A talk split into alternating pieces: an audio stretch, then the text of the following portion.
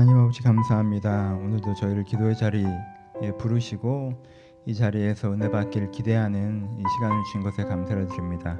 아버지 하나님이 계셔서 감사합니다. 하나님이 계시지 않아 제 인생 저 혼자 풀어가려고 한다면 이것이 풀 수 없는 숙제인데 하나님이 계셔서 제 주님을 찾아올 수 있고 주님과 함께 다시 한번 내 삶으로 나아갈 수 있음에 감사를 드립니다. 이 시간 이 하나님의 신뢰하며 왔사오니 하나님과 교제하는 시간 되게 하시고 저희가 주님께 고백하는 가운데 주님께 각 사람에게 응답해 주시는 귀한 시간 되게 하여 주옵소서. 하나님 하나님과 함께하는 시간 되기를 소원하오며 살아신 예수님의 이름으로 기도합니다. 아멘. 함께 할 말씀은 시편 66편입니다. 시편 66편 말씀. 시편 66편 1절로 마지막 절 말씀입니다.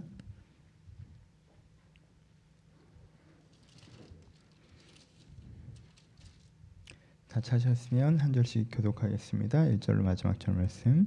자, 1절 읽겠습니다. 온 땅이 하나님께 즐거운 소리를 낼지어다. 그의 이름의 영광을 찬양하고 영어롭게 찬송할지어다.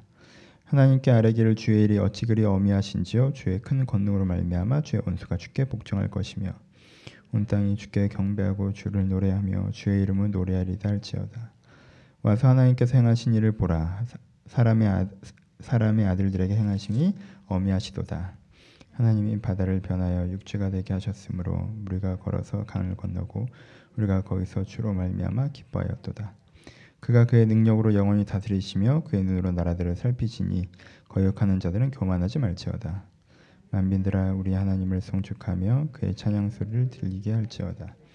군 우리 영혼을 살려두시고 우리의 실족함을 허락하지 아니하시는 주시로다.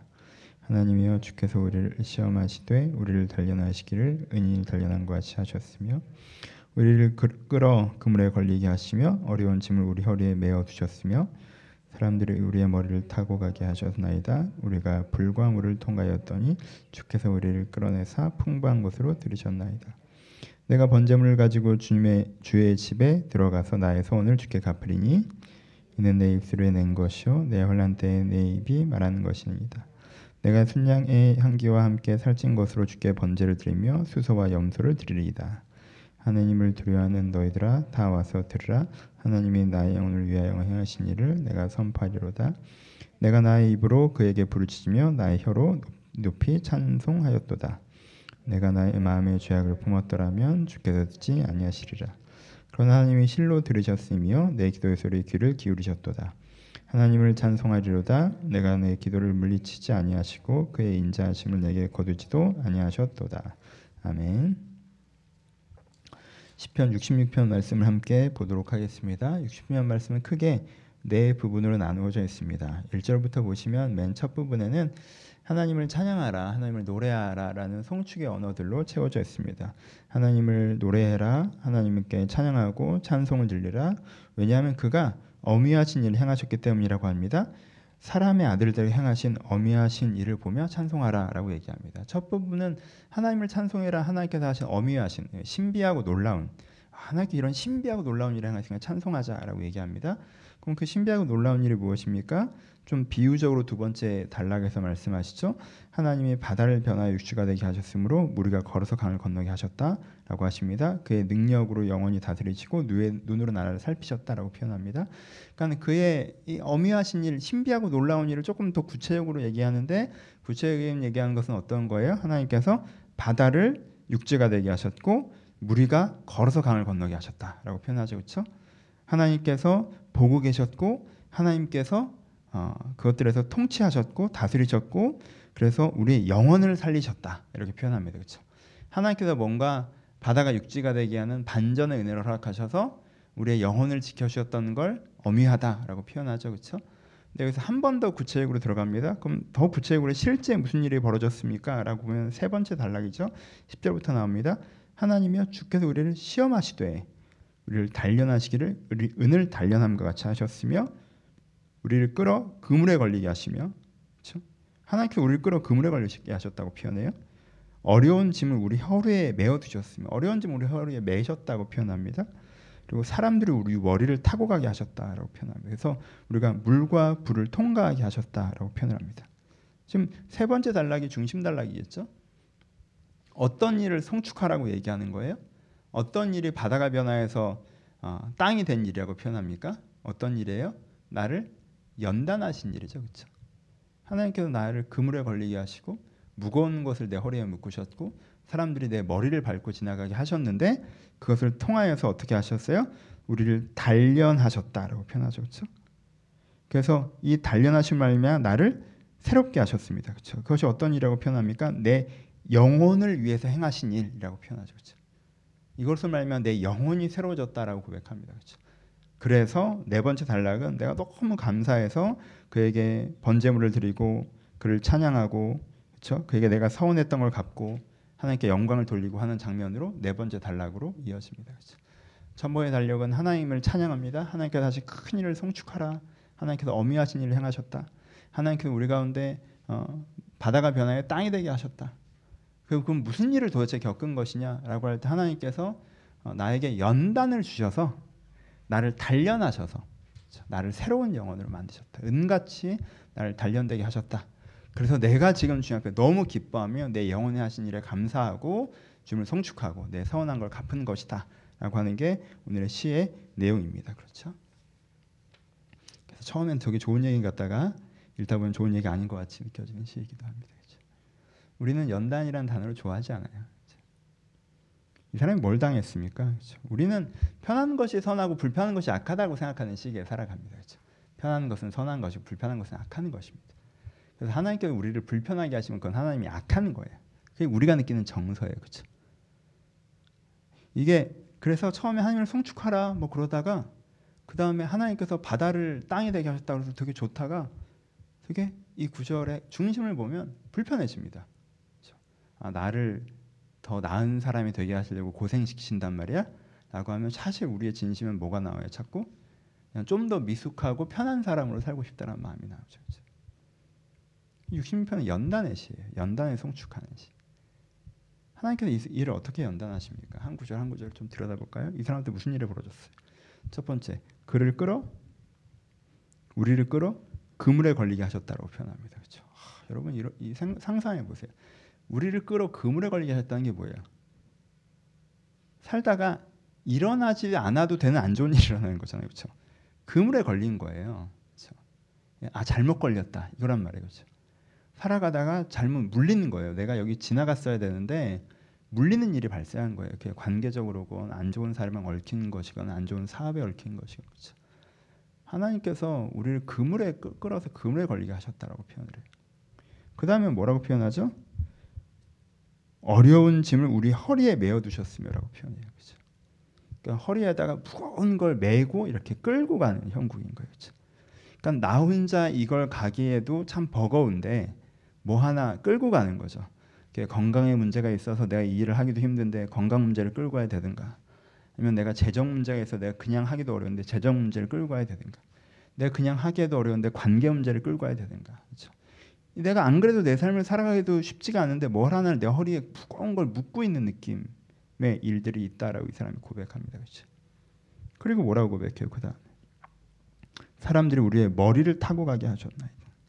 머리를 타고 내 머리를 밟고 이렇게 지나간 걸 얘기하는 거지. 이건 뭐예요? 내가 타인에게 받는 타인의 타인을 볼 때 느끼는 비교, 열의. 그렇죠? 저 사람은 내 머리를 밟고 지나가는데 그렇죠? 나는 그 사람이 걸어가는데 내 머리를 대주는 입장이 내가 그와 비교해 볼 때 왜 난 이렇게 살아가고 있지? 라고 하는 거죠. 비교 열의, 비교 우위가 아니라. 이 세 가지가 이 사람이 경험했던 일이라고 표현하죠. 그렇죠? 이 신이 고백하기에 하나님을 너무 송축해요. 하나님 너무 찬양해요. 하나님께 너무 감사해요. 그가 너무 신비하고 놀라워요. 왜요? 그가 나에게 그가 나를 그물에 걸리게 하셨고 그가 내 허리에 무거운 것을 묶으셨고 그가 사람들로 내 머리를 밟고 지나가게 하셔서 본인이 표현하기 어떻게 해요? 우리가 불과 물을 통과하게 하셨다라고 표현해요. 그렇죠? 불과 물을 통과하게 하셨다. 여러분 물의 고통으로 표현될 때는 뭔가 우리가 차가움, 뜨거움에 대한 이미지로 우리가 차용한다면 물의 고통으로 표현되는 것은 어떤 것이에요? 있어야 될 게 없어서 힘든 것을 얘기하는 거고 불의 고통은 뭘 얘기하는 거예요? 없어야 될 게 있어서 힘든 고통을 얘기하는 거죠. 인생에 두 가지 고통이 있죠. 있어야 될 게 없어서 돈이 좀 있어야 되는데 돈이 없고 그렇죠. 사람이 좀 있어야 되는데 사람이 없고 기회가 좀 있어야 되는데 기회가 없는 건 우리 차가움의 고통이고요. 그렇죠. 뜨거움의 고통은 뭐예요? 안 좋은 인간관계 때문에 마음이 불같이 타오르는 거, 화인 맞은 것 같은 거죠. 어려운 상황에 던져서 너무 힘이 드는 거죠. 이게 불의 고통이죠. 근데 뭘 표현해요? 내가 없어서 힘든 고통과 있어서 힘든 고통이 다 이제 있는 것을 얘기하는 거죠. 그렇죠? 이 신이 이런데 너무 고맙다라고 고백해요. 왜요? 하나님께서 그것을 통하여서 그것을 통해서 어떻게 하셨어요? 우리를 단련하시기를 은을 단련하는 것 같이 하셨다라고 보여요. 그 고통들을 통해서 그 고통에서 계속 있었던 거 아니에요. 12절 후반부에 보면 주께서 우리를 끌어내서 풍부한 곳에 이르게 하셨어요. 이 사람이 그물에도 걸려받고 허리에 무거운 것도 묶어받고 그리고 사람들이 내 머리도 밟고 지나갔고 불과 물 사이를 지나서 그것에서 이제는 끌어내사 하나님의 소망 이 일들이 해결되는 것들을 경험했더니 돌아보면 그 일이 없었던 게 더 좋았나 아니라는 거예요. 그 일이 없었다면 난 이런 사람이 못 됐을 거예요. 그 일이 있었던 것에 너무 감사해요. 왜요? 그 일로 말미암아 내가 연단받아 은처럼 지금 어려운 일이 해결된 게 이 사람의 감사의 제목이 아니에요. 그게 기쁨의 노래가 아니에요. 하나님께서 내 영혼에 하신 나의 영혼을 위하여 행하신 일을 내가 선포한다라고 표현합니다. 내 영혼에 하신 놀라운 일을 얘기해요. 그렇죠? 그 일을 안겼고 옛날에 나 같은 모습으로 살아갔을 생각을 하니까 그게 너무 끔찍한 거예요. 나는 악한 사람이었고 부족한 사람들이었고 세속적인 사람들이었고 하나님과 머리 있는 찢기 낀 은거 같은 사람이었는데 내가 그 일들로 말미암아 내가 새로운 영혼이 됐어요. 새로운 사람이 됐어요. 그래서 내가 하나님께 너무 감사한 거예요. 왜요? 나의 그런 어려움을 주셔서 나를 연단시키셔서 나를 새롭게 하셨음에 너무 감사하다고 고백하는 것이 신의 고백입니다. 그렇죠?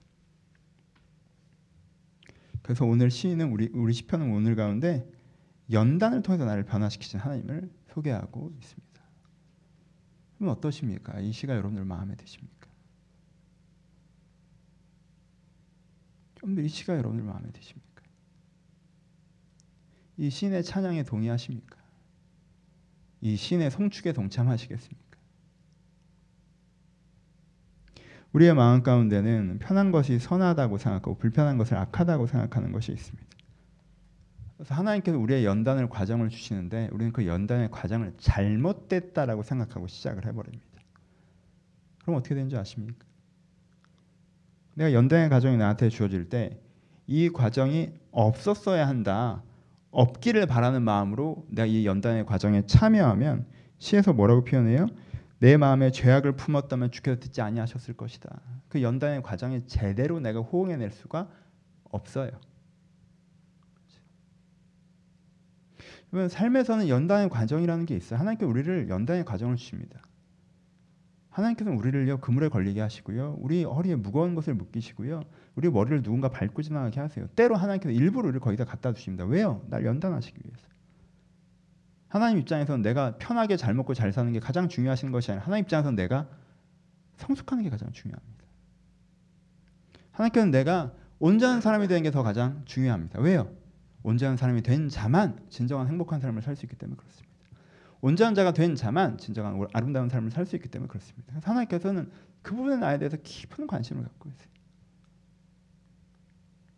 애들이 피곤하니까 학교 가기 싫으면 너 가지 마라 집에서 자라. 왜 그렇게 고생스럽게 사니? 이렇게 얘기하십니까? 애들이 귀찮아서 하기 싫다 그러면 그 귀찮은 거 왜 하고 사니? 그냥 하면 그냥 편안하게 지내라. 그렇게 얘기하십니까? 그러지 않죠. 우리도 아이들에게 아이들이 친구들과 다투면 아 이런 관계 훈련이 좀 돼야 애가 성숙할 수 있어라고 일정한 다툼이 그 인생의 과정에 있을 수 있다고 얘기하시죠. 아이가 아침에 일어나기 좀 힘들어하면 루틴을 감당해 나는 훈련이 돼야 나중에 자기 역할들을 감당할 수 있어라고 그 아이의 피곤함이나 그런 것들을 격려하고 지지하시죠. 아이가 인생에 어려운 일을 닥쳐도 내가 직접 개입해서 해결해 주기보다 아 저기에서 어떤 것들을 해야 될지 고민해 봐야 되는 게 있어도 한 걸음 물러서실 때도 있죠. 좋은 부모는 그런 부모죠. 다 들어가서 해결해 주는 부모가 좋은 부모가 아니죠. 아이가 어떤 실패를 경험해서 좌절할 때, 아, 어떤 실패를 경험해 보는 것이 삶을 배우는 것이라라고 그런 좌절감에서 지지하시기도 하시죠. 위로하고 격려하지만 그 과정이 아이를 성숙시킨다고 생각하시죠. 어? 아이가 관계적인 어려움을 겪기 싫으니까 관계적으로 다 단절시키고 아이가 피곤한 게 싫으니까 아무것도 하지 않고 집에서 편안하게 있게 하고 뭔가 배우는 과정은 지겨우니까 아무것도 배우지 않게 하고 그래 너 먹고 싶은 대로 먹고 하고 싶은 대로 하고 이렇게 살아라라고 할 때 스무 살의 이 아이가 어떻게 될지 고민하시지 않겠어요 아이를 키운다면? 그 아이가 어떤 아이가 되겠어요 도대체? 자기 멋대로 한 번도 불편하지 않게 20년의 세월을 지낸다면 그 아이가 어떤 아이가 되겠습니까? 그 아이 괜찮을까요 하나님이 우리의 고통을 우리의 불편함을 그렇죠? 즐기신다거나 무관심하시다는 게 아니에요. 저도 아이가 학교에서 싸우고 오면요 불편합니다. 그렇죠? 근데요 그럼 관계 훈련이 되지 않으면 아이가 더불어 살아가는 것을 배울 수가 없어요. 무조건 애가 잘했다고 하고 무조건 반대편이 나쁘다 그렇게 할 수 없어요. 때로는 네가 잘못한 것을 얘기해 줘야 해요. 그렇죠? 하나님도 우리가 힘든 걸 아파하시지만 하나님께서 우리가 성숙하길 바라십니다. 우리가 연단되길 바라세요. 그래서 우리가 연단되고 나잖아요. 그러면 그 전에 있었던 과정이 좀 어려웠다 할지라도 그 과정 없이 예전에 미숙한 나로 있느니 이 과정을 겪고 지금의 성숙한 나로 있는 것이 나에게 더 좋은 일이라는 것을 인정하게 된다는 것입니다. 여러분 이런 과정이 있다는 거 여러분들이 받아들이시는 것이 필요합니다. 네 가지로 적용해서 말씀드립니다. 첫 번째, 여러분 현실에 실망하지 마십시오. 하나님은 우리가 연단을 주시 우리를 버리지 않으십니다. 하나님은 때로 우리를 그물에 걸리게 하십니다. 하나님은 때로 우리 허리에 무거운 것을 묶으십니다. 하나님은 때로 우리 머리에 다른 사람을 밟고 지나가게 하십니다. 하나님 우리를 버리지 않으십니다. 우리를 연단하시지 우리를 버리지 않으세요. 그럼 소망을 잃어버리지 마십시오. 이 시인이 얘기하는 것 아닙니까? 자기처럼 어려운 사람들에게 소망을 잃어버리지 마라. 나도 그 길을 지나왔다. 나도 머리가 밟혔었다. 나도 그물에 걸렸었다. 나도 무거운 것을 허리에 묶고 걸어가 본 적이 있다. 하지만 내가 그 과정을 통하여서 하나님께서 결국 어디로 넓은 곳으로 나를 풍부한 곳으로 나를 들이셨고 그 과정에서 나를 성숙하게 하셨다. 여러분 소망을 잃어버리지 마십시오. 바다가 육지가 된다는 것을 기억하세요. 하나님은 바다를 육지로 만드신 분이시고 하나님께서는 무리가 강을 건너게 하시는 분이십니다. 하나님은 역전 하나님이세요. 하나님은 반전 하나님이세요. 그러니 내가 지금 어떤 연단의 과정이 있다고 해서 그 연단의 과정이라는 걸 인정하셔. 이것이 버림받았다거나 이것이 실패했다거나 이것이 하나님과 상관없는 것을 내가 내전져졌다고 생각하지 않는 것이 중요합니다. 그렇죠? 소망을 가지시는 것이 중요합니다.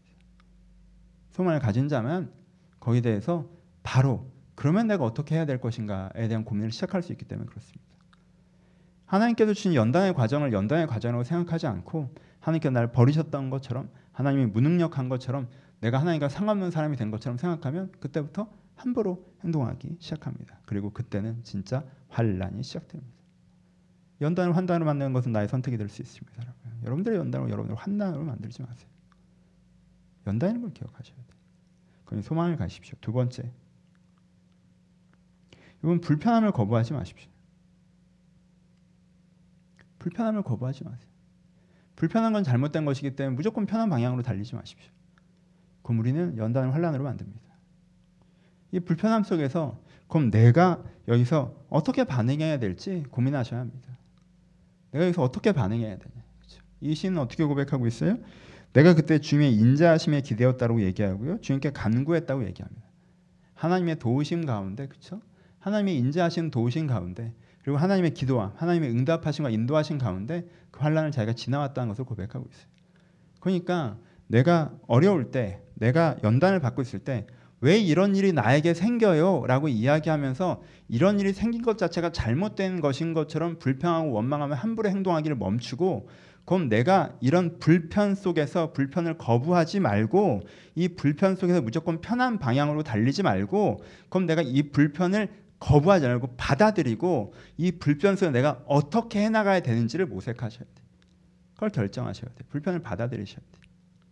그 사람만 강, 그 사람만 바다를 변한 육지가 되게 할 수 있습니다. 그 사람이 걸어서 강을 건너는 무리가 될 수 있습니다. 세 번째, 뭐 하셔야 합니까? 연단을 소망하셔야 돼요. 연단을 소망한다는 게 뭐예요? 내가 더 나은 사람이 되는 거에 대한 꿈을 꾸셔야 돼요. 내가 더 나은 사람이 되고 싶은 꿈이 없는 사람은 연단의 과정이 무조건 자기가 해로울 수밖에 없어요. 편한 게 목적인 사람은 연단은 무조건 해로운 거예요.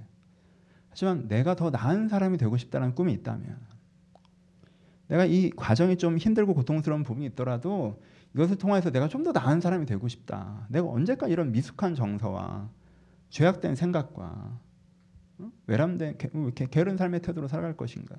내가 좀 더 나은 인간이 되고 싶다. 하나님 앞에서 내 인생 앞에서 하는 그런 연단과 성수에 대한 소망이 있을 때에 이 사람이 그것에 대해서 거부하지 않고 연단에 바로 반응할 수 있습니다. 그렇죠? 이 세 가지 태도가 우리 가운데 필요합니다. 말씀을 마칩시다. 우리 삶 가운데 시편 66편은 연단이 있다라고 우리 가운데 소개해주고 계십니다. 그렇죠? 연단이 있다라고 우리 가운데 소개해주고 계세요. 삶에 연단이 있습니다. 어려운 일이 생긴 건 잘못된 것이다. 하나님 왜 나한테 이렇게 하세요? 라고 첫 단추를 끼는 순간 우리는 엉뚱한 곳에 가 있습니다. 왜요? 정신을 똑바로 차리고 어느 때보다 더 집중해서 반응해야 될 때 함부로 행동하기 시작하기 때문에 어, 내가 불편한 건 잘못된 거예요. 하나님이 나한테 잘못하고 계시네요. 빨리 똑바로 하셔야죠. 하나님이 똑바로 하지 않기 때문에 나도 좀 내 멋대로 해도 되잖아요. 내가 이렇게 편하는 것이 선한 것이고 불편한 것이 악한 것이라는 우상숭배의 기준으로 하나님을 대하기 시작하면요. 우리는 엉뚱한 곳에 가 있게 돼요. 신앙이 그것이 아니지 않습니까? 기독교가 그것이 아니지 않습니까? 나를 믿으면 잘 먹고 잘 살게 해준다는 종교가 어디에 있습니까? 교회는 그런 곳이 아니지 않습니까? 성경은 그런 것이 아니지 않습니까? 그런 곳은 저 바깥쪽에 있습니다. 나를 믿어라. 잘, 살, 잘 먹고 잘 살게 해주겠다. 그 누가 했던 멘트입니까? 사단이 예수께 했던 멘트입니다.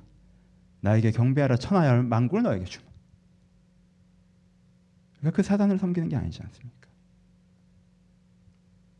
그럼 우리 겸허하게 하나님께서 때로 우리를 그물에 걸리게 하셔서 안 일어나도 되는 나쁜 일 때로 우리 허리에 무거운 것을 묶으셔서 때로 우리 머리를 다른 사람이 밟고 지나게 하시면서 때로 불 가운데 우리를 지나게 하시고 물 가운데 우리를 지나게 하시면서 나를 은처럼 단련하신다.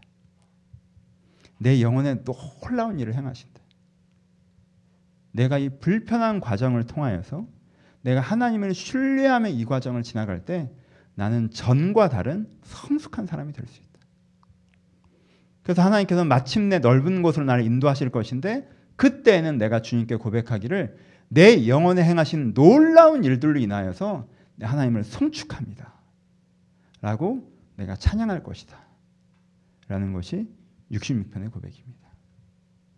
우리가 이 고백에 동의하여서 이 시인과 같은 발걸음을 뗀다면 하나님께 우리를 연단하실 것입니다. 우리를 변화시키실 거예요. 그런데 우리가 이 시인의 고백과 동의하지 않는다는 것이 편안하고 안정된 미숙한 삶을 살아간다는 것이 아니라 연단의 기회는 그에게도 동일하게 찾아오는데 그가 거기에 제대로 반응하지 않고 자기 속에는 옳은 대로 연단이 환란이 될 수 있다는 것입니다. 그럴수록 여러분의 마음을 더 겸비하셔서 이 신의 고백에 동참하셨으면 좋겠습니다. 그럼 하나님께서 우리를 온전케 하실 것입니다. 시험하시 우리를 단련하시기를 은혜를 단련하신 것 같이 하실 것입니다. 말씀 마칩시다. 여러분 지나 보면요, 지나 보면 인생의 가장 큰 행복은 내가 더 좋은 환경을 갖게 되는 것이 아니라 내가 더 좋은 사람이 되는 것입니다. 인생의 가장 큰 행복은 내가 더 맛있는 음식을 먹게 되는 기회를 얻는 것이기도 하지만 내가 김찌개를 하나 먹으면서도 맛있게 먹게 되는 것이기도 합니다. 인생 행복은 쌍방적인 것이지만 굳이 한 군데를 뽑자면 인생은요. 내가 성숙한 사람이 됐을 때 행복해지는 것이 더 크다는 것을 여러분들 기억하셨으면 좋겠습니다. 그러니 연단을 싫어하지 마시고 연단을 외면하지 마시고 내가 불편을 회피하려고 하지 마시고 내 불편 가운데 그럼 내가 하나님 앞에서 어떻게 해 나가야 될까라고 결정하실 때 하나님께 그 속에서 여러분을 더 성숙하게 하실 것입니다. 그것으로 말미암아 우리가 하나님 앞에 더욱더 기쁜 삶을 만들어가고 하나님과 동행할 수 있을 것이라 기대합니다. 시편 60편을 다시 한번 돌아가셔서 이번 한 주간 반복적으로 묵상해 보시고 이 고백에 동의되지 않는 나의 마음을 동의시키는 것까지 아버지 나에게 연단을 기뻐하며 성숙하기를 소원합니다까지 함께 나아가심으로 하나님과 함께 여러분 인생에 대한 바른 태도를 연습하시고 결정하시기를 주님의 이름으로 축원합니다. 같이 기도하시겠습니다. 우리의 삶에 우리가 어떻게 반응하고 있습니까? 그렇죠. 가장 중요한 건 그거 아니겠습니까? 어떤 일이 벌어졌다도 중요하지만 그래서요. 그럼 우리가 이, 이 일에 어떻게 반응해야 되나요? 여러분들 잘 반응하고 계십니까? 하나님께서 오늘 시편 66편 말씀으로 약속하신 것은요. 여러분들이 잘 반응하시기만 한다면요. 그 일이 여러분들을 절대 해롭게 하지 못할 거예요. 하나님께서 그 연단을 통해서 넓은 길로 우리를 인도하실 것입니다. 하나님 내게 주어진 일들 가운데 내가 함부로 행동했던 것들을 용서하시고 그럼 내가 여기서 어떻게 해야 하는지 내가 하고 싶은 대로가 아니라 하나님 내가 지금 어떤 마음을 가지고 어떻게 해야 됩니까? 주님께서 저에게 가르쳐 주시옵소서 제가 그렇게 하겠습니다. 제가 그 과정을 통하여서 나를 연단하시고 내 상황을 열어주시는 하나님을 경험하기를 소원합니다.